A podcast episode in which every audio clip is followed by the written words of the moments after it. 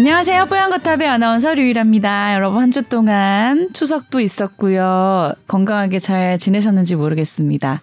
우리 유승현 기자님 시댁이랑 친정 다녀오셨어요? 네네. 뭐 하셨어요? 가서 저는 먹고 시댁에서 3시간 동안 낮잠 자고. 뭐야? 시댁이 친정보다 더 좋아. 어떡해? 저는 이상하게 시댁만 가면은 잠이 와요. 그래서 편하게 해주시나 봐요. 네, 그런 음식도 안 해도 되고? 음식 어머님이 다 해놓으셨고. 이거는 어머니 입장에서는 참 안타까운 일이고 며느리 입장에선 부러운 일인데 뭐라고 얘기를 해야 될지 모르겠네. 근데 제가 같이 해야 되는 거 아니에요? 제가 또 하면 맛이 없을 거. 어머님이 요리 되게 너무 잘하셔갖고 제가 아니 보조만 하면 되잖아요. 그래서 나 며느리가 아니라 나 시어머니 입장인가 봐. 나중에 아들 둘이어서 그런가? 그래서 가서 뭐 이렇게 이미 다 해놓으신 거 이제 볶고 데우고 이렇게 그릇 좀 옮기고 이렇게 하고. 설거지는 했어요? 설거지는 그래서 제가 열심히 잘했네요. 설거지하고 이제 너무 피곤해서 휴일이니까 피곤해서 이제 좀만 누워있어야지 했는데 깨고 나니까 3시간이 지나 있는 거예요. 되게 속 편한 며느리네요. 부럽네요. 어쨌든 눈치 없는 것도 부럽네. 그래서 그냥 시댁 식구분들은 아유 그래 네가 편한가 보다라고 말씀해 주셔서 그냥 요즘 뭐 서로서로 다 배려를 하니까요. 저도 뭐 며느리면서 딸이지만 어쨌든 추석이 지나고 나니까 별로 한 것도 없으면서 이제 큰 이제 뭐 날이 지나고 나니까 마음이 편하고 좋더라고요. 네, 맞아요. 뭔가 그래도 좀 쉬면서도 약간 이게 애들 자신을 말고 얘기를 해. 아까 뭔가 부담이 뭔가 힘들었는데 그래도 그렇게 휴식 시간이 있어서 결혼하기 전에 명절이 어땠는지가 잘 생각이 안 나. 명절하면 그냥 마냥 쉴 수 있는 휴일이다 이렇게 생각을 한 지가 오래돼가지고 지나고 나니까 이번 주가 되게 기분이 좋아졌어요. 그랬네요. 자, 이제 정상적인 생활로 돌아온 게 너무 행복하다는 얘기를 하면서 오늘 이제 출발을 하는데 오늘 조동찬 선배님도 좀 이제 오늘 저녁 8시 뉴스 준비 중이어서 지금 좀 늦으셨는데 먼저 시작하도록 하겠습니다. 네.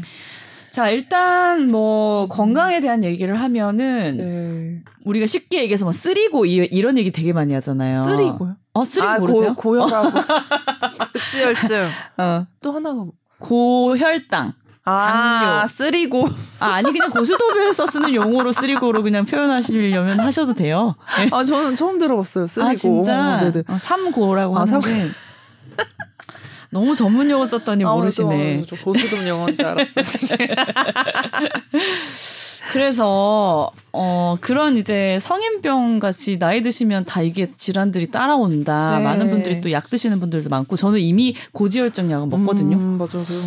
그런데 이제 얼마 전에 저희가 보도한 이제 자료에 따르면 당뇨병 환자가 특히 좀 급격히 요즘 늘어나고 있는 추세라고요? 네네. 어떻게 된 거죠? 무서운데요, 나는 이런 기사가. 그렇죠. 근데 이게 2012년, 그러니까 10년 전에 당뇨병 환자 수가 한 312만 명 정도 됐었대요. 네. 근데 이게 그때 예상을 하기로는 2050년쯤 되면은 한 2배 정도 늘어날 거다. 그렇게 예상을 했는데 올해 이제 분석한 결과 발표된 걸 보니까 이미 이제 2배. 이미 2배? 네, 이미 2배에 가까워진 수치인 600만 명 정도로 집계가 됐대요. 네네. 이건 2020년 기준이니까 이제 더 많을 수도 있는 거예요. 작년이나 뭐 올해 기준으로는. 그래서 이게 예측치보다 지금 거의 30년. 빠르게 2배가 급증한. 아니 그렇게 따진다면 예측을 너무 잘못한 거 아니에요? 이건 무슨 3년 차이도 아니고 다시 누가 예측하신 거죠? 그래서 이게 뭔가 원인을 추측하기로는 뭐 다양한 이제 인자가 있겠지만 아무래도 이제 고령화가 좀 빨리 진행이 되다 보니까 이렇게 좀 더 빨리 다가온 것이 아닌가. 고령화의 문제가 있고. 뭐 그럼에도 불구하고 이게 잘 또 관리되고 있는 환자들은 4분의 1 정도밖에 안 되고 혈당이.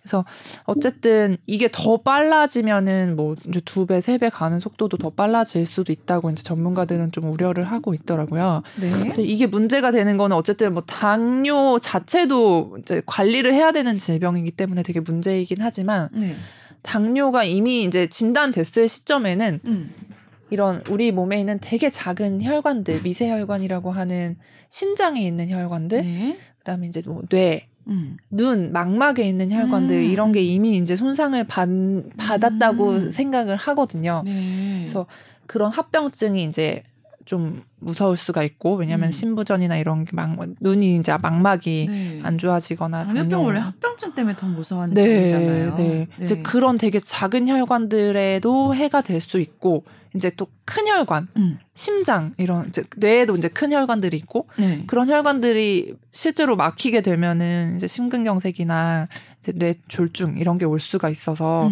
합병증을 이제 예방을 먼저 해야 되는 게 중요한데 이제 당을 잘 관리를 해야 이제 이런 게 예방이 되는데 네. 그것조차 좀 관리되는 사람이 되게 의외로 적다는 통계가 이제 보고돼서 우리나라 사람들이 당 관리를 잘 못하는 건가요? 그렇죠, 그렇죠. 왜냐하면 이게 뭐 약을 저도 이제 현장에서 이전에 진료를 할 때 보면. 네. 되게 이렇게 되게 스트릭트하게 되게 엄격하게 관리하시는 분들이 생각보다 많지 않아요. 그냥 맛있는 것도 너무 많고 당뇨병에 걸리신 분들이 네, 이제 걸리기 전에 뭐 이게 흔히 뭐 당이 많이 들어간 음식을 먹어서 당뇨가 오느냐 막 또 이건 아닌데 이제 어쨌든 식습관이나 뭐 운동습관, 생활습관, 뭐 음주나 이런 것들이 다 뭐 비만이나 이런 데 영향을 주기도 하고 네. 이제 그런 게 또 당뇨에 영향을 주고 막 이런 식의 반응을 일으키는 건데 네. 그런 인자들을 가지고 계신 분이 이제 당뇨를 진단받고 하루아침에 그걸 좀 바꾸기가 너무 어렵죠. 네. 그러니까 그게 진짜 어려운 일인데 이제 그런 측면에서 좀 관리가 안 되는 것도 있고 또 약을 먹으면 혈당이 이렇게 조절이 되잖아요. 어쨌든 네. 괜찮은 것 같아서. 또 환자분들 그럼 약간 또 방심을 하고 오세요. 그리고 이제 제일 조금 체감을 하는 거지. 명절이 지나고 나서 오시면 네. 당이 또 확 올라가 있어요. 아니 그러니까 저도 명절 지나고 나서 지금 살이 너무 쪄가지고 이제 유승현 기자님 워낙 마른 체질이라서 아마 모를 거예요. 아니 저도 막. 폭식하고 막 폭식하나요? 네, 저 시골 있거든요. 시골 네. 가서 또 막 이제 저희 고모분들이 농사 지으신 걸로 막 또 진수성찬 차려주시면 그거 막 그래도 그 폭식 기준 우리보다 적을 걸 너무 말라서 마른 사람들은 그래도 양이 적던데. 근데 선배님들이 진짜 잘 드시기는 해요. 제가 그때 아니야. 고깃집 가서 다른 사람들 다 우리만큼 먹고 네가 적게 먹는 거야. 아니, 저도 어디 가서 적게 먹는다 소리 났는데. 고깃집 가서 드시는 거 보면 깜짝 놀랐어요. 어려워요. 각종 고기와 함께 막 냉면, 비빔냉면. 지금 월화수 목 4일을 다이어트했는데 1kg 겨우 빠졌나? 3kg 쪘는데 지금? 미쳐버려요. 근데 저는 더 빠지신 것 같은데 얼굴은? 지금 이거 방송하고 녹화하고 와서 골아가지고 힘들어서. 얼굴만 골아. 맞아. 하여튼 네. 그래서. 명절이 지나면 이제 많이 또 드시고 또 막 술도 한 잔씩 하시는 분들도 있고 또 과일 같은 거 많이 들어오잖아요. 네. 또 그런 거 이제 밥 먹고 또 과일 깎아 먹고 막 가족들끼리 그러니까 정말로 확 올라와서 오시는 분들이 많이 계세요. 어떻게 이제 관리하면 될까요? 이게 과일도 보면 당지수가 있어서 네네네네. 우리가 상식적으로 무슨 달달하면 당지수 높겠지 뭐 이런 기준도 아니더라고요. 네네, 맞아요. 네. 먹어서 식후에 얼마나 혈당을 올리는지 이런 것도 되게 중요한 수치라서 이게 음식들마다 있는데 이걸 지금 뭐 다 말씀드리긴 그렇고 네. 일반적으로 이제 환자분들한테 그러니까 과일이 되게 좋다고 아직도 생각하시는 어르신들 특히 어르신들이 많으시잖아요. 이렇게 건강에 좋고 그래서 채소 과일 붙어 있잖아요. 항상 맞아요. 건강 좋은 음식으로 네. 근데 사실 과일들 중에서도 먹으면 바로 혈당을 확 올리는 그런 음식들이 많아갖고 네. 그런 것들을 좀 특히 식후에 바로 드시는 거를 좀 자제하시라고 말하고 양도 좀 제한을 시켜드리고 그렇게 하긴 하거든요. 근데 이제 흔히 그럼 내가 지금 되게 건강한데 그럼 과일을 많이 먹으면 안 되는 거 아니야? 하면 또 그거는 또 좀 다른 얘기일 수 있어서 예, 그렇게 그냥 알아두시고 이제 당이 이미 좀 위험인자가 있거나 당뇨 전 단계 막 이런 단어들도 네, 있잖아요. 어떻게 해야 돼요? 그런 단계에서는 그러니까 계속 말씀을 드리는 거는 너무 되게 식상하긴 한데 규칙적으로 운동하시고 좀 그런 건강한 거 드시고 그렇죠. 그게 근데 되게 어려워요. 당뇨병인데 유전적이 되게 강하다 그랬는데 유전력이 없는 분들도 요즘 그럼 많이 걸릴 수 있나요? 그렇죠. 아무래도 막 그런 생활 습관이나 막 비만이나 이런 게 증가하면서 유전력이 없어도 유전력 또 그러니까 그런 가족력 이런 소인도 중요하지만 항상 모든 질병이 그러니까 유전적인 요인 플러스 환경적인 요인 이런 게 다 중요하게 상호작용을 하는 거라서 네. 이제 그런 거를 가지고 있는 분들은 물론 더 주의를 하셔야겠고 그런 소인이 없더라도 이제 뭔가 검진 되게 많이 받으시잖아요. 그래서 당뇨 전 단계 나오시는 분들이 이제 한 40, 50대 되면은 꽤 되세요.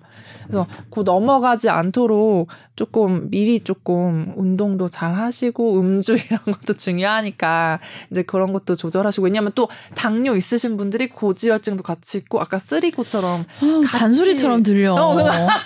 지금 약간 눈치 보면서 말하고 있어요. 근데 어쨌든 기본적인 게 제일 중요한 거니까 네. 좀 그런 거 이제 명절 지나고 나서 또 한번 다짐하시게 되잖아요. 그래서 그런 거 잘 챙겨서 좀 지키시면 될 것 같아요. 그래서 어쨌든 이 결과가 조금은 어떤 측면에서는 충격적일 순 있어서 왜냐면 2050년 예측을 했는데 네. 지금 2022년인데 빨라져서 네, 그 결과. 근데 이 고령화 사회로 빨리 이제 바뀌어가면서 당뇨병 네. 환자가 늘어나는 것도 슬픈 게 네. 나이 들면 당뇨병 걸릴 확률이 이제 급격히 네. 높아진다는 네. 거잖아요. 그쵸. 그건 왜 그럴까요? 이게 어쨌든 뭐를 먹으면은 혈당이 올라가게 돼 있고 그거를 내 몸속에서 췌장에서 나오는 호르몬들이 낮춰줘야 되는데 이제 그런 기능도 조금씩 떨어지는 거죠. 네네. 그래서 이제 뭐 일형 당뇨, 이형 당뇨 뭐 이런 식으로 옛날에 구분했던 인슐린의 의존성이 있느냐 없느냐 이런 식으로 해서 구분을 하는데 이제 아기들 중에서도 당뇨가 있는 경우가 있어요. 이제 막 흔히 소아당뇨라고 네. 막 했던 그래서 그런 아이들은 이제 자가 면역처럼 내 세포가 내 몸을 공격해서 이제 그 세포들을 파괴를 하는 거죠. 네. 그래서 그 췌장이 당을 분해하는 그 호르몬을 내뿜는 그런 세포들이 공격을 받아서 당이 조절이 안 되고 그런 애기들은 이제 평생 인슐린을 밖에서 투여를 받아야 되는 또 그런 힘듦이 있더라고요. 그래서 제가 이전에 한번 취재를 해서 보도를 한 적이 있는데 어쨌든 코로나 이 시대를 지나면서 애기들이 그런 게 있어도 조금 진단이 늦어진 또 그런 사례들이 많았대요. 실제로 네. 분석을 해보니까 네. 왜냐하면은 이게 사실은 그 당화혈색소라고 몸속에서 혈당이 3개월 동안 얼만큼 높았는지 보는 수치가 있는데 이게 상당히 높아질 때까지 아기들이 별 증상을 이렇게 호소를 하지 않거나 해도 부모님들이 약간 이게 당뇨라고 생각을 못하는 거예요. 그리고 막 우리 애가 그러니까 이게 뭐 일형 당뇨 여기에 대한 이제 인식 자체가 조금 없다 보니까 뭐 예를 들어 이제 당뇨에서 나타날 수 있는 증상이 갑자기 막 물을 많이 마신다거나 갈증을 막 애가 호소한다거나 또 소변을 많이 보는 막 그런 식의 증상이 있는데 아기가 소변을 많이 보면 특히 자다가 소변을 보면 이거 내 아기가 그냥 뭐 스트레스 받거나 뭐 야뇨증인가? 약간 이런 식으로 생각을 해서 다른 방향으로 막 이렇게 치료 방법이나 이렇게 진단을 받으러 다니시는 거예요. 의료진들도 이런 아기들이 당뇨 있는 환자들을 좀 접해본 경험들이 많지 않으신 분들은 의심을 못 하시는 경우도 있다고 해요. 이렇게 네. 엄마들 말을 들어보면. 그럴 수 있겠어요. 그래서 상상을 못 하잖아요. 그래서 막 진단이 늦어지고 하면 피 검사를 해보면 이미 당화혈색소는 확 높아져 있고 약간 이런 경우들이 있어서 어쨌든 뭐 기전이 좀 다르기는 하지만 뭐 그런 의심하는 그런 것도 좀 필요할 것 같고 소아랑 이제 노인 얘기 이렇게 다르긴 하지만. 그런 사례들이 좀 증가를 했다고 하더라고요. 코로나 시대에. 네. 네, 병원에 대한 접근성도 좀 떨어졌었고 사실. 그쵸. 병원에 막 확진자 다녀갔다 그러면 또 못 가고 막 특히 아기들 그런 사례들이 있었어서. 네. 아니 우리 유승현 기자님은 워낙 날씬한 몸매를 유지하니까 평소에 어떻게 관리하시는지 좀 알려주세요. 저는 관리를 다이어트 얘기는 아니지만 예. 체중을 또 적절히 잘 유지를 하고 계시잖아요. 저는 네. 제가 근데 여기 입사하기 전에는 항상 그 몸무게 유지하던 선이 있었어요. 이런 말 해도 되는 거? 그런 말 하라고 지금 물어본 거예요. 예. 한 20년 정도 항상 그 유지하던 몸무게가 있었고 뭐 잠깐 아프거나 했을 때 빠졌다가 바로 올라오고 뭐 이렇게 명절 지났다 찌면 다시 이렇게 사람이 이렇게 유지가 되잖아요. 기본 몸무게가 있긴 있더라고요. 예, 있어요. 예. 딱 무섭게 그래서 요요라는 게 생기지 않아요? 네. 세팅이 딱 돼 있는데 네. 여기 입사하고 나서 살이 한번 확 빠지고 나서 그 다음에 안 찌는 게 스트레스가 입맛이 없어. 입맛이 약간 없는. 아, 그러니까 확실히 덜 먹어서 살이 안 찌는 거네요. 그런 것 같아요. 스트레스 때문에 입맛이 없어진 건 뭐 아무튼 과정이니까 결론적으로는 덜 먹는 게 살이 안 찌는 거다. 되게 운동을 따로 하시진 않고요. 운동을 하려고 이제 등록을 해놓은 게 있는데. 그런 이야기는 예, 저희 다 그런 경험이 있기 때문에 하는 것만 말씀해 주세요. 네. 운동을 따로 할 시간이 없어서. 근데 이게 막 소식하세요 그러면? 아, 따로 소식을 하려고 그런 거 아니고 먹을 때는 많이 입맛이 먹는데. 없는 거 어떤 느낌이에요? 아, 그러니까 난 항상 입맛만 있어서. 입맛이 없는 건 아니고 그러니까 막 일이 막 되게 나 힘들면 더 먹고 싶던데 지쳐서. 근데 그게 저도 어느 정도 스트레스를 받으면 막 먹을 게 단 게 땡기고 막 하잖아요. 근데 막 그거 어느 순간을 넘으면 입맛이 확 없어져. 그래서 이게 타고난 체질도 있는 것 같아. 비위가 강하고 약하고 이런 것처럼 식욕이 비위. 좋은 사람 좀 만약에 힘든 일이 있어 그럼 식욕이 떨어지셔서 밥을 못 먹겠다 이런 사람들 나는 좀 이해를 못 하거든 나는. 아, 근데 저는 선배님 너무 신기한 게 진짜 많이 드시는데. 나 진짜 많이 먹어요. 아, 나 날씬하진 않아요. 그냥 좀 뱃살 좀 있고 그냥 적당히 살집 있는 사람. 되게 팔다리만 살이 좀 안 찌는 그런 체형이 그런 거지. 저는 보이는 데는 두껍고 안 보이는 데만 말랐어. 뭐 당뇨병 얘기하다가 다이어트 얘기까지 살짝 넘어갈 뻔했는데 네, 되게 식상한 얘기해서 죄송해요. 어째 근데 뭐 이게 정답이 사실 뭐 확립된 거는 제일 중요한 건 의학적 측면에서 뭐 약을 진단받은 다음에 잘 챙겨 먹는 것도 중요하지만 항상 저희도 이제 환자분들한테 음식이죠 음식 결국은 뭐, 식습관, 잘 가려 먹고 절제해야 되는 거. 운동 너무 어려운 거예요. 진짜 어려워요. 하지만 합병증이 더 무섭기 때문에 진짜 무서워요. 나중에 돌이킬 수 없는 상황까지 가기 전에 잘 관리하시고 예방을 하셔야겠습니다. 이게 내일일 수 있네요. 내가 늙어서도 나타날 수 있는 거야. 왜냐면 급격히 늘어났으니까. 그리고 이제 30년에 지금 앞당겨졌다는 게 차이가 생길 수 있는 예측이었다는 게 놀랍네요. 그리고 막 눈이나 진짜 신장 이런 거는 진짜 말씀하신 대로 돌이킬 수가 없어서 미리미리 검진하시고 진단 받으시면 더 확실히 관리하시고 이런 게 필요할 것 같아요. 네. 자, 그리고 오늘 이제 8시 뉴스에 보도될 내용인데, 조동찬 선배님이 준비하신 또 내용이죠. 전립선 비대증에 소팔메토라는 약이 좋다고, 이게 이제 불티나게 팔리고 있는 상황인데, 사실 이거를 이제 알아보니까 큰 효과가 없었다. 이게 지금 오늘 내용인데요. 이거 복용하고 계신 분들이 상당히 많을 걸로 추정이 되는 게 이게 판매 막 액수나 이런 거를 보면 이렇게 종류. 그러니까 이게 뭐 한 회사에서만 만드는 게 아니기 때문에 소팔메토가요? 소팔메토가 정확히 이제 뭔가요? 무슨 추출물이라고 하던데 이게 어디 무슨 뭐 열매인가요? 식물인가요? 뭔가요? 저도 톰 야자나무라는 열매, 톰 야자나무의 열매 추출물. 그래서 이게 약 어떻게 보면 약간 건기식 같기도 한데. 건강기능식품이에요. 건강기능식품인데 그래서 이게 전립선 세포를 이게 나이가 들면서 이것도 전립선이 커지잖아요. 그래서 전립선 비대증 이런 거 때문에 소변 또 잘 못 보거나 너무 자주 보셔서 불편한 그런 남자분들 계시는데 이런 전립선 세포가 증식하는 거를 둔화시켜서 건강 유지에 도움을 줄 수 있다. 이렇게 허가를 받은 추출물이고 이게 뭐 약국에서도 살 수 있고 홈쇼핑 같은 데서도 조금 쉽게 구입을 할 수 있는 제품이어서 큰 허들이 없이 이제 많이 복용을 하시는 것 같아요. 뭐 그 TV 보다 보면 막 소팔메토 막 이러면서 막 광고하는 거 보신 적 아마 있으실 거예요, 많이들. 그래서 근데 그거에 대해서 이제 분석을 한 게 이게 이제 한국보건의료연구원에서 지금 막 SNS, 막 유튜브 이런 데서 되게 여러 가지 건강 정보들, 막 개인 채널에서도 그렇고, 뭐 환우회나 무슨 카페 같은 데 보면은 뭐 이거 먹어봤더니 어떠신가요? 그럼 막 또 댓글이 쫙 달리고, 막 이러면서 정보들이 되게 막 넘쳐나잖아요. 근데 이게 과연 이것만 보고 판단을 하는 사람들이 있을 텐데 정말로 효과가 있는 걸까? 이런 것들을 이제 목록을 정해서 한번 검증을 해보자 해서 이제 선정된 주제 중에 하나가 소팔메토. 그리고 이제 또 있나요? 네네. 이제 암 환자분들에서 비타민 C 주사가 정말 효과가 있을까. 그래서 이거는 비타민C가 문제가 있다는 거는 이상한 얘기로 들리는데요.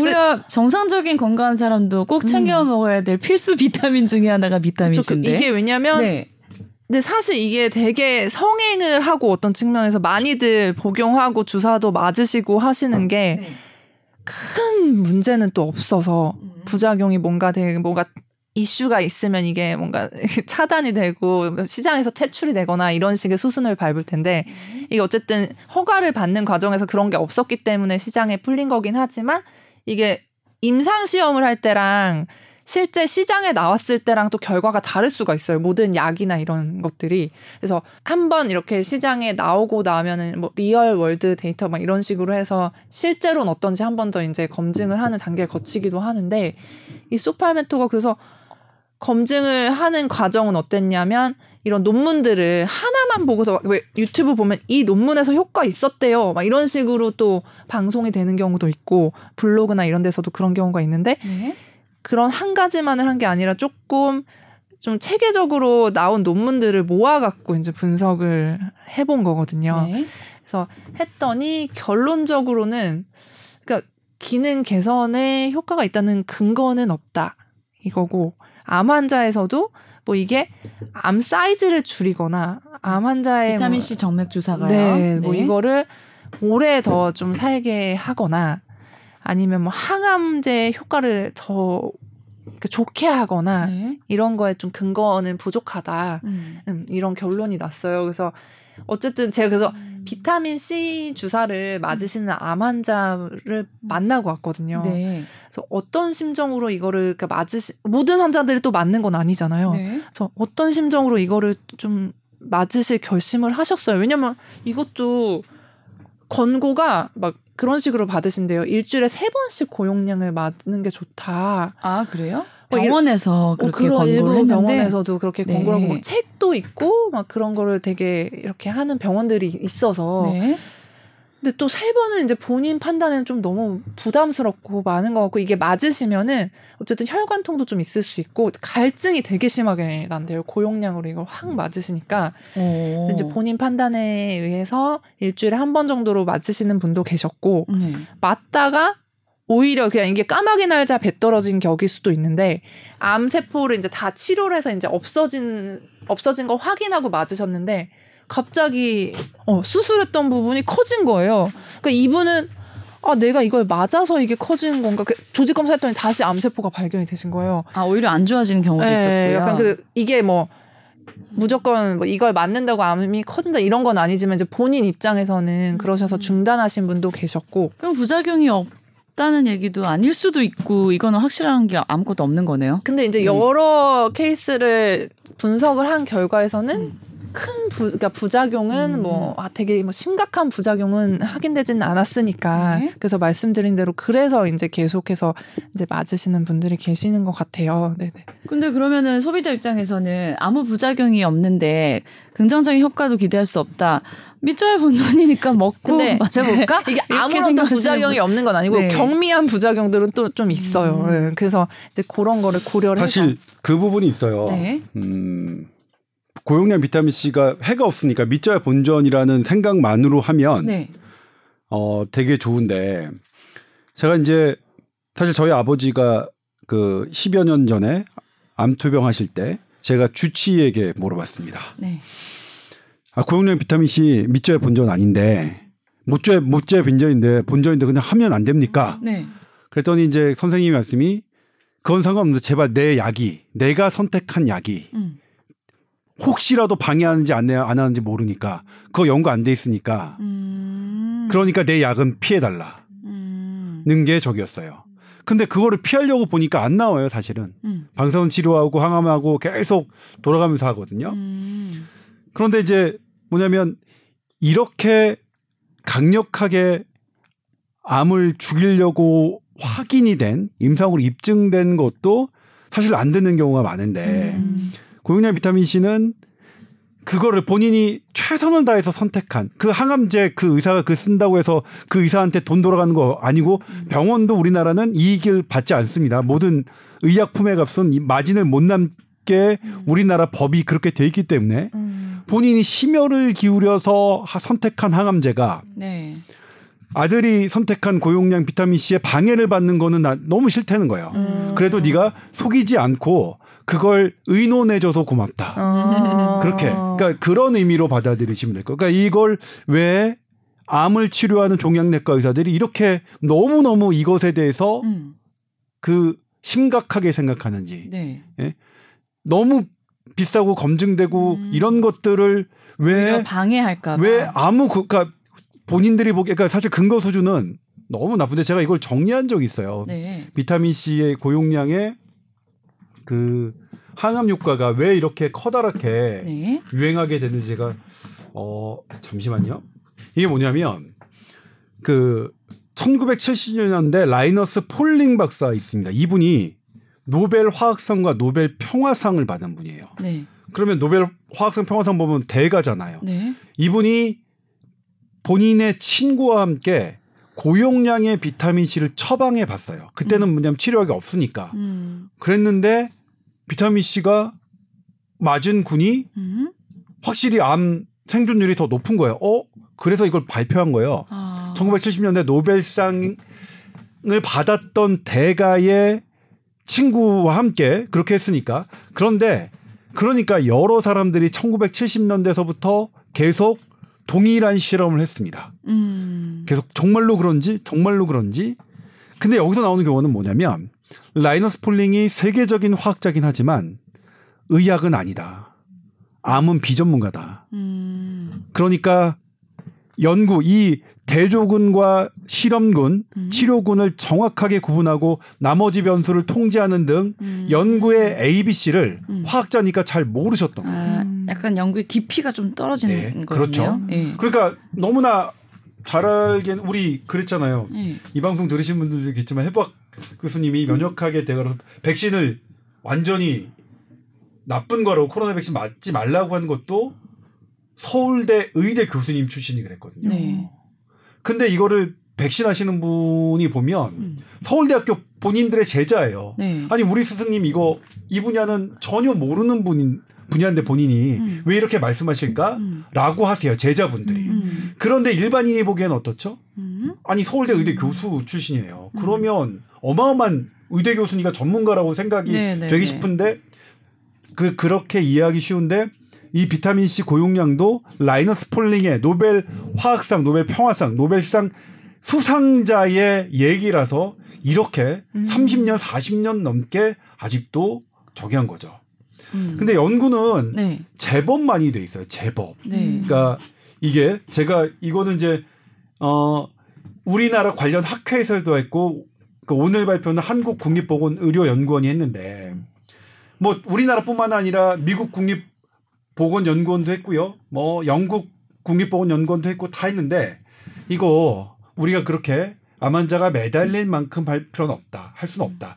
근데 이제 하나가 뭐냐면 이거 없이 나 이제 항암제도 안 되고 뭐도 안 돼. 말기 환자가 하기에는 그거는 뭐라고 할 수는 없겠어요. 제가 보기에는 이거 비급여로 한 7만 원 정도예요. 네. 뭐 싼 건 아니지만 저는 뭐에 흔들려면 무슨 러시아산 무슨 버섯 있잖아요. 그거 제가 인터넷으로 구매하려고 했더니 그거가 2천만 원 정도예요. 왜 사시려고? 아니 암 환자들 이제 아버지 암 뭐 상황버섯이니 뭐니 뭐 이런 거. 상황버섯이니 무슨 러시아 무슨 버섯이냐. 저도 뭐냐면 이성적으로는 이거 안 되지라고 하지만 흔들리는 거예요. 그런데 그런 것보다는 고용량 비타민 C는 그런 것보다는 낫지만 그럼에도 이 정도.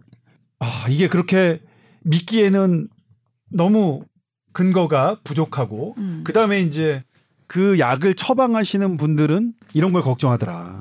네. 그래서 그런 것만 아니면 사실 뭐 기분 좋게 주사 맞고 하는 것 그렇게 해가 없으면 그거는 충분히 가능하다고 생각해요. 네. 근데 걱정을 하시는 분들은 그런 걸 걱정한다. 네. 하고요. 그냥 알약으로 그러면 꾸준히 먹어볼까요? 알약은 정맥 주사 아니어도 알약은 고용량이 도달할 수가 없어요. 네, 이거는 얼마인데요? 고용량은 보통 60g, 80g 이렇게 맞으시더라고요. 네, 막 용량을 막 점점 높여가면서도 맞으시고. 기준이 우리 비타민 하면 1000 이렇게 알잖아요. 1000mg 미리그램인데 네. 얘는 그램이군요. 네, 그램 고용량으로 맞으시더라고요. 네네. 네. 1시간 반씩 이렇게 맞으러 다니신다고. 근데 이게 이제 본인들도 찾아보면 상반된 이런 연구 결과들이 있는 걸 알고는 계시는데 네. 말씀하신 대로 이게 뭔가 다른 것도 다 해보지만 뭔가 하나의 끈을 더 잡고 싶었다. 이거라도 하면 그러니까. 뭔가 내가 더 회복이 잘 되지 않을까. 제 말이 그 말이잖아요. 뭐 그런 얘기를 너무 하셔갖고 네. 그 또 심정은 또 이해가 가고. 그럼 네. 이거는 이제 암 환자에 대한 얘기지만 전립성 비대증에 아무 효과가 없었다는 소팔메토는 또 뭐 부작용이라고 해봤자 뭐 크게 없을 것 같아서 괜찮지 않냐 또 이렇게 생각하시면 어떡할까요? 아, 이 소팔메토는 네. 사실 저는 이번에 취재를 하면서 이렇게 많은 분들이 드시고 계신 줄은 몰랐어요. 저는 사실 몰랐어요, 이거. 우리나라에 보니까 네. 제품이 493개의 제품이 판매되고 있었고요. 한 해 3,000억 이 재료가 팔리고 있었어요, 국내에. 네. 예전에 10년 전에 보면 한 200억, 300억이었는데 한 10년 사이에 한 10배 정도가 성장한 거예요. 입소문이 난 건가? 근데 이제 최근에 유명한 연예인들이 네. 등장을 하시는 광고가 있었고, 그 다음에 이제 보면 홈쇼핑과 유튜브, 그 다음에 이제 그런 데서 일부 의사들이 이제 소팔메토의 효과를 전립선 지구력이 향상된다. 네. 남성의 기능이 활력이 그렇죠. 좋다는 그렇죠. 배뇨 기능, 소변이 굵어진다. 이런 그러니까 뭐 소변이 굵어진다는 거는 좀 그러니까 뭐라고 그러니까 남자에게 참 좋은데 달리 설명할 방법이 없네가 참 이 그것 때문에 사실 우리나라 건강기능식품 광고의 이 기준이 상당히 무너진. 그래서 이것을 건강기능식품으로 인해서 일반 소비자들이 오해하는 게 높아진 거라고 생각하는데요. 예를 들면 사실 전 남성 활력이 뭔지, 남성 활력이 뭐예요? 남성의 활력? 남성의 활력이 그러니까 활력도 어려워요. 활력이 뭘까? 활력을 뭘로 측정할까? 체력인가? 뜀뛰기하고 잇몸 일으키기 몇 번 하고 뭐 그런 건가? 그게 활력인가요? 그렇다면 아니죠. 소팔메토가 잇몸 일으키기를 잘하거나 오래 달리기를 잘하게 하거나 턱걸이를 잘하게 하는 능력은 한 번도 입증된 적이 없습니다. 남성의 기능은 혈액순환이 잘 되는 거잖아요. 그러니까 혈액순환이 잘 된다는 게 뭘까요? 되게 뭐 혈액이 깨끗하고 약간 혈액이 깨끗한 것도 되게 어려워요. 혈액이 깨끗한 건 뭐냐면 균이나 바이러스가 없는 건 깨끗하다고 할 수 있어요. 뭐 이렇게 끈적거리는 콜레스테롤 네. 아닌 거. 그럼 그것도 아니에요. 혈액이 깨끗하다는 것도 그러니까 콜레스테롤을 낮추거나 아니면 바이러스나 세균을 없앴는다는 근거도 그건 아예 없어요. 아예. 그러니까 활력이 뭔지, 지구력이 뭔지, 전립선 지구력은 또 뭘까요? 전립선이라는 거지 노력은 지구력이랑 약간 안 맞는. 아 정말로 그러니까 저로 하여금 다시 생각해요. 남성의 활력. 선배님이 남자니까 아실 거 아니에요. 우리한테 물어보면 우리 뭐 어떻게 알아? 아 그거 모르겠어요. 남성의 활력을 뭐라고? 활력 있는 남성은 여성의 어떻게? 활력? 모르죠 저는. 그러니까 이렇게 과학적으로 설명하기 없는, 할 수 없는 모호한 이런 걸로 지금 유명 연예인들이 해요. 사실 유명 연예인들이 건강기능식품을 광고로 나오는 것은 상당히 우리나라에서 문제가 되고 있고 우리나라에 두드러진 현상입니다. 미국이나 영국 보면 일반인들이 광고를 하지 그리고 관련 전문가가 과학적인 기준에 의해서 하지 보통은 유명 연예인들이 의약품에 하는 경우는 매우 드뭅니다. 이거는 한국언론진흥재단에서 연구한 바에 의하면 그렇답니다. 저도 그 발표 내용을 봐서 이게 우리나라만 그런 거구나 했거든요. 저도 뭐 외국 TV나 이런 건 잘 못 보니까요. 근데 그러니까 연예인의 신뢰성과 연예인의 좋은 이미지가 바로 얘기하는 거예요. 제가 오늘 아침 라디오에서 얘기했지만 잇몸을 건강하게 하는 그런 약들 있잖아요. 유명 네. 연예인들이 하는 거. 그거 어마어마하게 한 논란이고요. 제가 나중에 이것도 짚을 텐데. 네. 그것도 왜요? 실제 연예인들이 광고하는 만큼 그런 효과가 있느냐? 그런 효과가 부족하다는 게 정설입니다. 진짜? 네. 치과 선생님한테 저도 여쭤봤어요. 잇몸 뭐 염증 생기고 흔들리고 이런 거 별로 개선 효과 없다고요? 네. 그렇기 때문에 그걸 이제 정말로 잘 따져봐야 되는데 네. 소팔메토 추출물도 그런 형식으로 소모되고 있고 그런데 실제로 그런 효과가 있느냐? 그건 아닙니다. 그 2016년에 대한비뇨기의학회가 네. 이소팔메토에 대해서 강한 이의를 제기했어요. 그때 뭐냐면 전립선 비대증을 일찍 치료하면 훨씬 효과가 좋은데 약물로 되는데 이 추출물 먹으시는 분 때문에 너무 늦게 온다. 작년에 대한배뇨의학회도 이것에 대해서 정면 승부를 걸었죠. 그런데 이번에 한국보건의료연구원이 먼저 연구를 해서 한 겁니다. 이거 어떻게 된 거냐면요. 지난해 제가 속한 한국과학기자협회, 제가 부회장으로 있습니다. 한국보건의료연구원과 얘기를 하다가 한국보건의료연구원이 연구를 하는데 연구를 하면 왜 기사가 안 되냐. 그래서 제가 그죠? 아니 국민 관심사를 기사화해야 그러니까 연구를 해야 기사화가 될 거 아니냐. 그래서 국민 관심사가 뭔지를 국민 참여단과 한국과학기자협회 기자들도 그 참여단의 일원으로 했어요. 그래서 주제를 설정한 게 소팔메토 진짜 전립선 기능 효과 있느냐 하고 두 번째 고용량 비타민C 효과 있느냐 두 가지를 선택해서 연구를 한 겁니다. 이 연구는 그냥 한 게 아니라 우리의 소중한 세금을 썼고요. 독자적으로 했습니다. 독자적으로 했다는 것은 제약사의 스폰을 받지 않았다는 겁니다. 이거 대단히 중요합니다. 네. 제약사의 스폰을 받은 연구와 그렇지 않은 연구는 결과에 어마어마한 차이가 난다는 거, 몇 배 차이가 난다는 건 이미 세계적인 논문으로 증명된 바 있습니다. 어머나. 독립적으로 연구한 겁니다. 이 독립적인 연구도 어떡하냐면 기존 연구를 분석하는 거예요. 메타 분석입니다. 연구하는 방법이 쭉쭉쭉쭉 있습니다. 연구 기간만 6개월이에요. 사전 준비까지 합치면 8개월 넘게 한 것에서 나온 건데 결과적으로 뭐냐, 소팔메토 추출물이 일부 연구는 있다.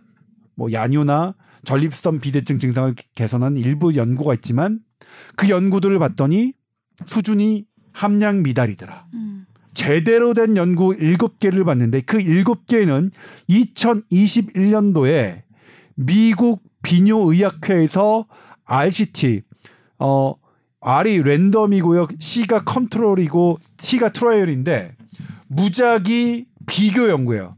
무작위 비교 연구는 가장 일부 케이스 리포트 이런 것보다 높은 건데 거기 2편을 포함해서 7편의 연구를 봤더니 전립선 기능을 개선하는 효과가 있다고 할 수 없다는 게 결론으로 나왔어요.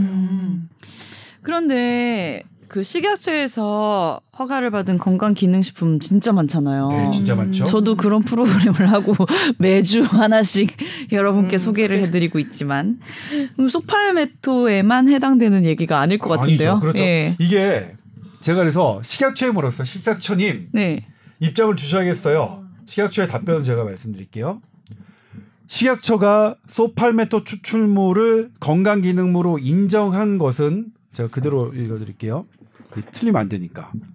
질병 치료 효과는 검증하지 않았다. 아예 보지 않았다. 건강한 전립선을 계속 유지하는 데 도움을 줄 수 있느냐만 봤다.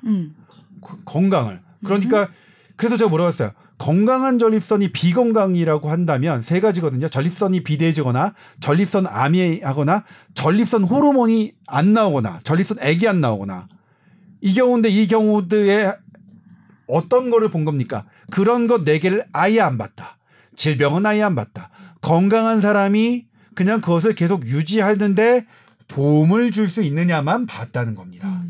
그러니까 거기서 남성의 지구력이 증가한다든가 활력이 증가한다는 것, 즉 뭔가가 증가한다. 그러니까 이건 뭐냐면 소팔메토 추출물을 먹고 내가 어떤 효과를 본다는 거는 불가능한 거예요. 현상 유지를 본 거니 현상 유지를 하는데 그것도 도움을 줄 수 있느냐만 본 거니까요. 그러면 이게 건강한 전립선을 갖고 있었던 사람 중에서 이걸 먹은 사람과 안 먹은 사람 이렇게 해갖고 그게 유지가 되느냐 이거를 봤다는. 네, 그것만 검증했는데 생긴 게 아니라. 문제는 이제 이 예방 효과도 이 전립선의 예방 효과도 살펴봤죠 논문을. 실은 예방 효과를 보는 게 가장 어려운 연구 결과입니다. 이거는 정말로 어려워요. 어떤 약의 예방 효과는 이거는 전향적 코호트밖에 안 되거든요. 전향적으로 해야 되는데 전향적 코호트가 안 돼 있어요. 그럼 뭐 갖고 돼 있느냐? 일부 논문 갖고 일부 근거 수준이 떨어진 논문 갖고 해줬습니다. 왜냐? 식품이니까. 식품은 우리나라만 그러는 게 아니라 미국, 유럽 다른 나라도 그렇게 인정을 해줍니다. 아주 그냥 약간의 도움. 그러니까 식품이니까 해야 될 게 없으니까 부작용은 없으면. 그리고 이거 소팔메토도 소가 톱이에요. 8m가 야자수라는데 톱 모양의 야자수에 추출한 식물이니까 좋을 거 아니에요. 식물 성분이면 비타민 뭐 여러 가지 미네랄도 있고 그 정도의 수준으로 인정을 해준 거지. 이게 나의 뭐 성욕감태나 나의 전립선이 비대해진 문제를 해결해 준다는 건 아예 근거가 없네요. 그저 일부 논문과 그런 광고와 그런 일부 의사들이 출연하는 뭐 홈쇼핑이나 이런 데서만 있는 일이고요. 그러니까 그런 거죠. 그리고 방금 유일한 아나운서가 말씀하셨듯이 이 부분에 대해서는 한국기자협회와 한국보건의료원이 계속해서 건강기능식품에 대해서 주제를 주고 메타 분석을 할 예정입니다. 하나씩. 지금 뭐 제가 오늘 한국보건의료원 연구원장님과 관계분들과 이제 취재를 하면서 점심을 먹었는데 연구원장님이 이제 간을 전공하신 분이 한강원 교수님이라고 정년퇴임 하셨는데 제가 이제 이걸 취재를 하니까 주변에서 정말 많이 질문을 받는 게 뭐냐면 밀크시슬인가요? 간에 좋다고. 그 질문이 너무 많아서 그것도 해주셔야겠어요. 하나마나 결과는 아는데 어떡해. 내가 먹겠냐? 나는 안 먹는다. 나는 환자한테도 먹으라고 권한 적이 없다. 근데 뭐 그렇습니다. 그런 우리가 좋다고 하는 그런 것들을 실은 하나하나 식품으로서 우리가 할 수 있는 것과 그렇지 않는 것은 따져봐야 되는데 이제 뭐냐면 여기서 지금 보건의료연구원에서 메타 분석을 통해 이것은 함량 미달인 논문이다라는 것들을 사실 일부 쇼닥터들이 갖고 나오잖아요. 갖고 나와서 그것을 보여주면 일반인을 보이고 전 이거 연구 효과가 있는 거네라고 오해할 수가 있는 거죠. 맞아요. 근데 분명히 우리 이번 관련 메타 분석에서도 나왔지만 일부 논문이 있는 건 있지만 그렇지만 다르다. 제가 이제 이걸 어떤 거라고 설명드리냐면 예전에는요. 전기 자극을 주는 신발을 신으면 아이들이 키가 큰다는 얘기가 나왔어요. 그다음에 안마 의자에 오랫동안 뭐 특정 뭐 하면 뇌 치매 예방을 한다는 뭐 그런 연구도 있었죠. 근데 지금은 철퇴를 맞았거든요. 그거 다 일부 논문이 있습니다. 일부 논문 다 있어요. 논문이 다 맞는 것도 아니고 지나고 나면 틀린 것도 있고 그러니까 어느 정도 이게 정말 수준이 있는 논문이냐를 봐야 되는데 그러니까 하나의 논문이라도 사실 그러니까 그래서 이제 그 권위를 보는 건데 네이처나 사이언스나 이런 데서는 NEJM이나 이런 데서는 그게 자체로 걸러지죠. 지금 여기서 나왔던 일부 논문들은 그런 아주 품격 있는 논문의 근처도 안 가는 그런 논문들 수준이죠. 그런 논문들을 들이대면서 이것도 논문이니 근거가 있다라고 얘기하는 것은 맞지 않다는 겁니다. 건기식 워낙 다양하게 많으니까 이제 접할 확률도 높잖아요. 근데 이게 약이라 생각하면 안 되겠더라고요, 진짜. 뭐 보양식 수준으로 꾸준히 먹어야 효과가 있을까 말까 하는 정도로. 그러니까 저는 근데, 어떻게 생각하면 이걸 저는 도라지를 좋아해서 도라지가 폐에 좋다는 믿음 때문에 계속 도라지를 먹어요. 잘 먹어요. 네. 식품으로 먹는 거는 비난받을 거 아니죠. 식품으로 먹는 거. 네. 그 정도 수준의 이상을 넘어서 어떻게 하는 것은 문제라고 생각하고 또 하나가 뭐냐면 이것도 이제 전문가들 사이에서는 대단히 첨예한데 내가 어떤 건강기능식품을 먹음으로써 다른 건강관리는 하지 않고 난 이걸 했다. 맞아. 합리화는. 그래서 다른 건강한 노력을 게을리하는 그런 우려도 있거든요. 그걸 제일 진짜 많이 건드리는 것 같긴 해. 내가 운동도 안 하고 술도 많이 마셨는데 맞아요. 요거 먹으면 그나마 약간 이제 괜찮아지는 게 있겠다 하면서 안심하게 되잖아요. 맞아. 당뇨 환자 아까 얘기하다가는 막 돼지 감자 막 이런 거 나 먹었다 그리고 무슨 즙 같은 거 먹었다 이러면서 약간 관리하고 있다는 걸 어필하시는 분들이 있으시거든요. 맞아요. 특히 이제 좀 시골에 계신 어르신들 이런 분들은 그런데 되게 잘 약간 설득이 되는 그런 측면이 있어갖고 그런 거 되게 막 좋아하시는 분들이 많으시더라고요. 네. 이런 측면에서 저는 한국보건의료원 연구원의 이런 작업은 사실 상당히 그 의미 있는 발걸음이라고 생각하고요. 그럼에도 불구하고 한국보건의료연구원도 대단히 걱정합니다. 이걸 왜 그러냐면 예전에 건강식품은 국내의 농수산물로 한 게 많았어요. 네. 그래서 거기가 효과가 없다고 하면 농민들 농수산물 하시는 분들이 찾아와서 관련 기관을 찾아와서 우리 망하라는 거냐 이렇게 하는 것 때문에 상당히 부담스러웠거든요. 네. 네. 그런데 다행스럽게 제가 소팔 메토는 우리나라가 아니라 외국에서 수입하는 거야. 무슨 야자나무라고요. 예, 국내 농산물아 그 하시는 분하고 상관이 없고 그리고 이제는 어떤 누군가가 안 됐으니까 우리 그냥 이거 그냥 비합리적이라도 그냥 가자.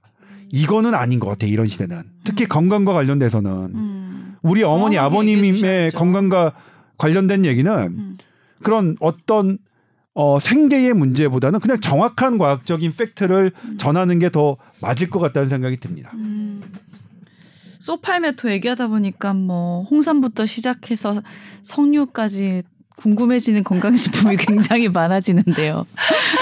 저희 프로그램에서도 꼭 마지막에 하는 얘기가 이 약을 너무 맹신해서 복용하고 계신 약을 임의로 끊으시면 안 됩니다를 되게 강조하거든요. 그다음에 이제 제가 네. 어제 대한의학회 분들하고 만났는데 거기서 이제 비뇨기과 교수님, 원로 교수님을 만나 뵀어요. 제가 이제 이 소팔메토가 내일 이렇게 한국보건의료원으로 했다 했더니 말씀을 해주시는 야 그거 어떻게 된 건지 아냐? 그랬고 네. 왜요? 했더니 그 옛날에 그거 약으로 있었어. 응? 예? 찾아보니까 실제로 옛날에 약으로 있어요. 건강기능식품이. 그거 어떻게 약이 됐어요? 왜냐면 약은 지금 건강기능식품보다 용량이 한 10배 정도 됐대요. 제가 그래서 확인해봤더니 2006년도에 실제로 약으로 돼 있었고 건강기능 지금의 용량보다 몇 배는 돼. 10배까지는 모르겠지만 그 약은 없어졌어요? 그 약은 없어졌어요. 왜냐하면 그렇게 용량을 높게 하니까 부작용이 많아서 마음대로 쓸 수가 없다는 거예요. 무슨 부작용이었대요? 그럼 뭐 메스꺼움, 두통 뭐 이런 것들. 그래서 뭐냐면 건강기능식품은 용량을 최대한 낮추고 부작용 없게 한 다음에 나머지는 그냥 광고. 근데 이 얘기하니까 다시 솔깃해지잖아. 약이었다니까. 근데 예를 들면 10분의 1의 약이면 그건 뭐냐면 건강기능식품의 원리는 효과를 치료 효과를 보는 게 아니다. 부작용이 없는 거고 그냥 식품으로 먹으나 마나 그게 그거다. 근데 거기에 우리가 많은 돈을 쓸 필요가 있느냐 하는 문제가 있고 그다음에 두 번째 더 중요한 건 네. 그것 때문에 정상적인 치료를 늦춰서는 되겠느냐. 그거는 절대 피해야 되는 거죠. 이거는 이렇게 치료가 된다기보다 뭐 살짝의 개선 정도 아니야 유지 정도 원하시면 유지도 그냥 유지를 한다는 것도 매우 근거 수준이 낮은 정도의 논문입니다. 그러니까 식약처가 건강기능식품의 수준과 약품의 수준은 이렇게 다릅니다. 완전히 다른 겁니다. 건강과 식약처가 인정했으니까 약하고 비슷해? 아닙니다. 건강기능식품을 인정하는 수준과 약은 천차만별입니다. 완전히. 그러니까 만약 어떤 약이 여기에 그냥 건강함에 도움을 줄 수 있습니다. 이런 걸로 약이 허가받기는 불가능하거든요. 일반 의약품으로는.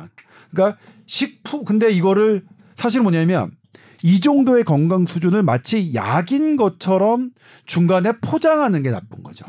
그거는 맞아요. 엄밀하게 얘기하면 사기입니다. 사기. 건강기능식품 많이 챙겨 드시고 계신 분들은 배신감을 좀 많이 느끼실 수도 있을 것 같은데 뭐 우리가 또 정확히 알아야 될 건 알아야 되니까요. 네. 앞으로는 정말 효과가 있는 건강식품만 얘기해도 될 것 같아요. 근데 저는 효과가 있는 건강식품을 또 봐요. 분석을 해봐요. 이게 식품을 어떻게까지 봐야 되느냐가 되게 어려운 문제긴 해요. 네.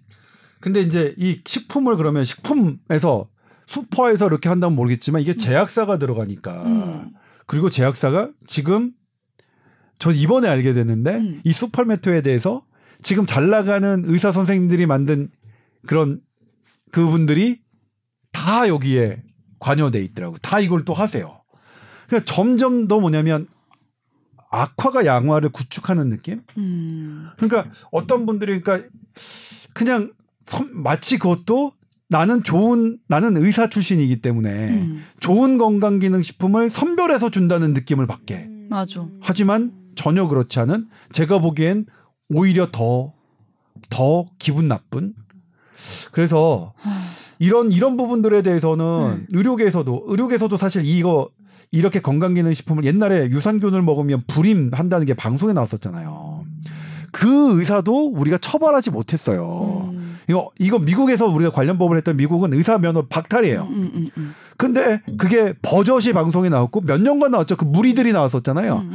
사실 그거는 너무하죠. 불임 부부들한테 유산균으로 그 너무 임신한다는 걸 얘기한다는 게 사람의 약한 부분을 해가지고 지 돈 잘 벌. 난 그거를 방송한 방송국 PD와 작가님들도 너무 한심하다고 생각하는데 예? 속았나 봐요. 뭐 속아도 한심한 건 결과적으로 네. 한심한 결과에 그 공범자니까.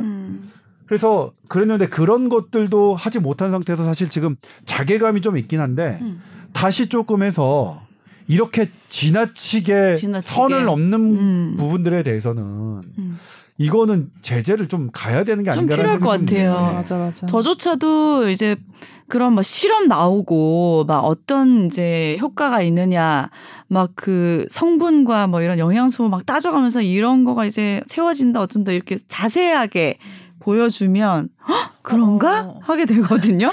네. 근데 막 홈쇼핑에서 왜 화장품 팔 때도 임상했다고 이렇게 하면서 밑에 보면은 참여한 그런 네. 분들 수가 20명 막 약간 이런 식인데 건강기능식품도 약간 그런 식인. 제가 예전에도 뭐냐면 그게 참 잘못된 건데 그 키를 톨플러스라고 키 키워준다는 네. 안마기계 있어요. 근데 그게 서울 체대에서 임상시험을 했대요. 서울 체대 교수가 실명으로 나와요. 네. 근데 서울 체대가 임상시험을 할 수 없는 기관이거든요. 그거 자체가 불법이에요. 그래서 제가 서울대에 얘기했죠. 지금 그때 조중동 광고에 다 나왔습니다. 당신들이 이렇게 당신의 대학이 나오니까 이 해명을 해주든가 입장을 해주든가 하더니 바로 그 체대 교수님 바로 전화를 해서 저는 그렇게 얘기한 적 없습니다.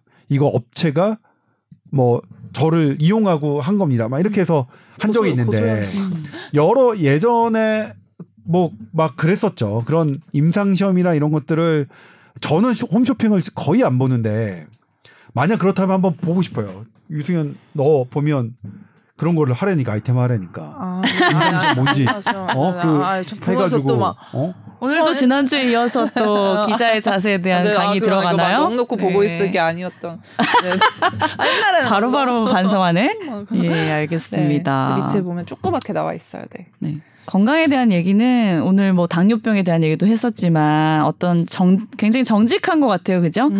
뭐 이런 거에 의존할 수도 있겠지만 기본적인 것들 잘 챙기는 게 제일 중요할 것 같습니다. 그러니까 그게 네. 맞는 것 같아요. 세상에 공짜는 없다라는 게 맞아. 여기서도 적용이 되는 것 같아요. 그러니까 건강을 내가 잃는 것도 쉽게 잃는 게 아니고 옛날에는 건강한 사람이 뭐 갑자기 뭐가 돼 뇌졸중에 했다 이렇게 되지만 실은 건강하지 않은 게 쌓여 있다가 뇌졸중이 되고 뇌출혈이 되는 거잖아요. 맞아요. 그런 것처럼 이렇게 건강을 회복하는 것도 지키는 것도 어떻게 어떤 약이나 이런 걸로 하는 미치는 영향은 대단히 미미하다. 그러니까 미미한 거잖아요. 했더니 뭐 없는 건 아니지만 아주 미미한 수준으로 어떤 사람은 예민한 사람은 있겠지만 그러니까 증례보고는 나오지만 실제로 대규모로 연구를 해보면 한 방에 어메이징하게 나타나는 건 없는 거죠. 그렇죠. 네.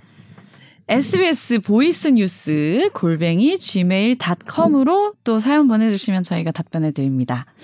건강관리는 항상 매일 꾸준하게 저축한다 생각하고 차근차근 하시면 제일 좋을 것 같아요. 네, 오늘 여기까지 하겠습니다. 감사합니다.